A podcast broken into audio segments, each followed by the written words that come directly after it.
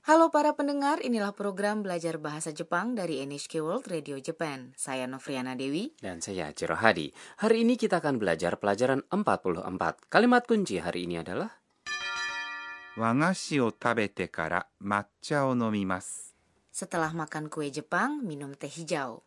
Tokoh utama dalam adegan kami adalah Anna, seorang mahasiswi asing dari Thailand. Anna datang ke Puri Himeji dalam karya wisata universitasnya. Setelah mengunjungi puri itu, ia kini mengikuti upacara minum teh Jepang di sebuah kedai upacara minum teh Jepang setempat. Saat ia duduk tegak di atas tatami, ia disajikan kue tradisional Jepang. Mari kita dengarkan adegan untuk pelajaran 44. Kalimat kuncinya adalah 和菓子を食べてから抹茶を飲みます setelah makan kue Jepang, minum teh hijau.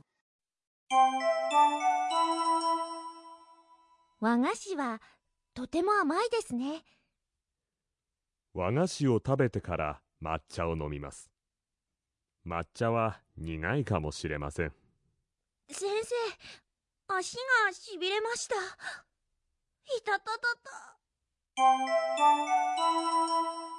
Sekarang mari saya jelaskan mengenai adegan tadi. Kue tradisional Jepang seukuran telapak tangan disajikan kepada para mahasiswa itu. Anna mencicipi kue Jepang untuk pertama kalinya dan menyampaikan kesannya kepada profesornya. 和菓子はとても甘いですね Kue Jepang sangat manis ya. 和菓子 Adalah kue atau penganan manis Jepang.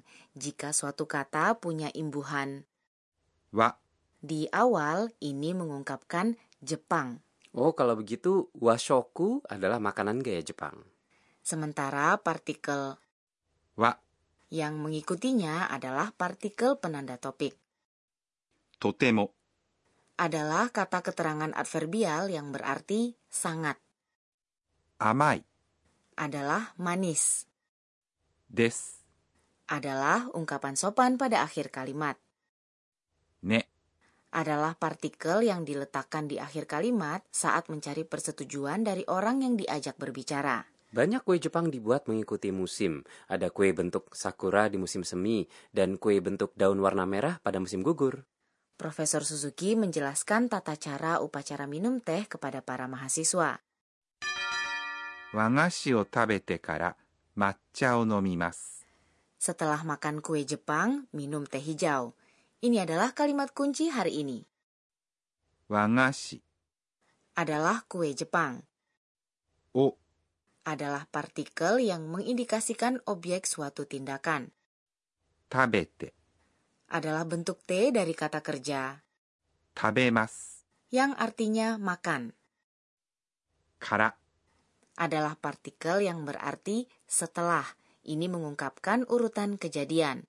Satu tindakan dilakukan sebelum kara, diikuti oleh satu lagi setelahnya. Dalam pelajaran sebelumnya kita telah mempelajari kara untuk mengungkapkan alasan, tetapi di sini kara digunakan untuk mengungkapkan urutan kejadian.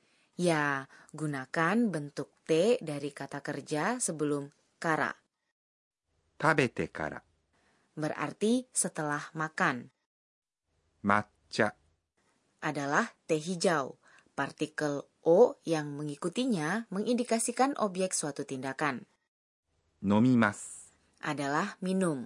Saat minum matcha dalam upacara minum teh Jepang, kita tidak menambahkan gula kan ya? Tidak, 抹茶 adalah teh hijau yang telah digiling secara halus. Tambahkan air hangat dan aduk menggunakan pengaduk yang terbuat dari bambu.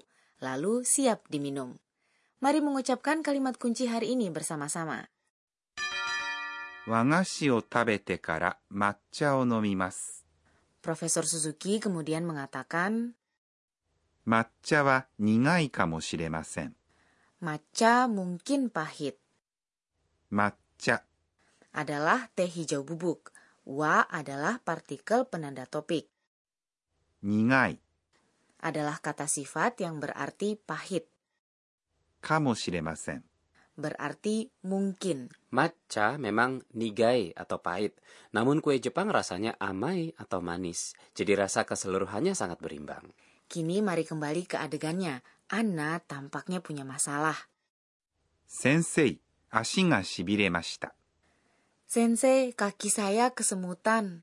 Saat Anna duduk dengan cara tradisional Jepang yaitu kaki bersimpuh, kakinya jadi kesemutan. 先生、 adalah guru, 足 adalah kaki, が adalah partikel yang mengindikasikan subjek, しびれました。 adalah bentuk lampau dari kata kerja しびれます。 yang artinya kesemutan.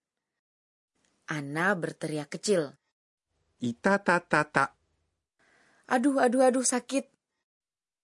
Sakit adalah 痛い。 Anna merasa sakit karena kesemutan hingga berteriak いたたたた。 Ya, kita sering mendengar orang berteriak ita ta ta ta sampai lupa diri saat merasa sakit. Kini mari kita dengarkan kembali adegan untuk pelajaran 44. Kalimat kuncinya adalah 和菓子を食べてから抹茶を飲みます。 setelah makan kue Jepang, minum teh hijau. 和菓子はとても甘いですね和菓子を食べてから抹茶を飲みます。抹茶は苦いかもしれません。先生足がしびれましたいたたたた Sekarang waktunya pojok Sensei Oshiete. Penyelia program ini, Profesor Akane Tokunaga, akan mengajarkan mengenai poin pembelajaran hari ini. Hari ini kita mempelajari bagaimana mengungkapkan urutan kejadian menurut waktu dengan menambahkan kara pada kata kerja bentuk te. Mohon ajari lebih lanjut. 私が教えましょう Sensei mengatakan, dalam pelajaran 16 kita telah mempelajari bahwa kita dapat mengungkapkan lebih dari satu tindakan dalam satu kalimat dengan menghubungkan kata kerja bentuk T. Jika setelah kata kerja bentuk T ditambahkan から、 yang artinya setelah, Anda dapat menjelaskan bahwa Anda melakukan tindakan yang disebut sebelum kara dulu, lalu diikuti tindakan setelahnya. Dengan begini, Anda menekankan urutan tindakan. Dalam adegan ini, penting bahwa pertama, makan kue Jepang dahulu, 和菓子を食べます。 dan kemudian minum teh hijau. 抹茶を飲みます。 Jadi gantilah kata kerja pertama menjadi bentuk T, kemudian tambahkan kara setelahnya. Kita jadi punya kalimat 和菓子を食べてから抹茶を飲みます。 setelah makan kue Jepang, minum teh hijau.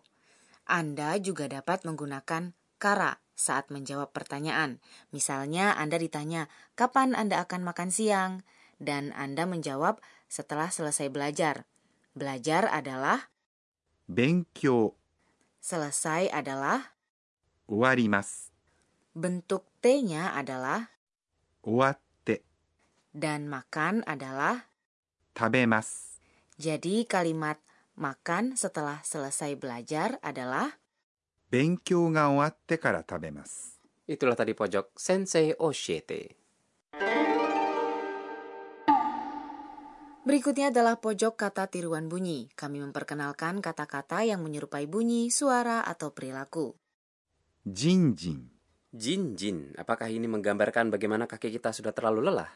Ya, katakan ini saat tangan atau kaki Anda mati rasa atau kesemutan. ビリビリ。ビリビリ、 Juga mengungkapkan mati rasa, namun ini digunakan untuk menggambarkan sensasi yang disebabkan oleh hal-hal seperti tersengat listrik. Dalam kata tiruan bunyi hari ini kita memperkenalkan じんじん、 dan ビリビリ。 Sebelum menutup perjumpaan, inilah pojok catatan si Ana. えー、っと今日は Duduk tegak dengan kaki bersimpuh sulit dilakukan. Katanya, satu cara baik untuk mencegah kaki kesemutan adalah duduk dengan menempelkan kedua jempol kaki. Lain kali saya akan mencobanya. Apakah Anda menikmati pelajaran 44? Kalimat kuncinya adalah 和菓子を食べてから抹茶を飲みます。 setelah makan kue Jepang, minum teh hijau. Ikutilah episode selanjutnya.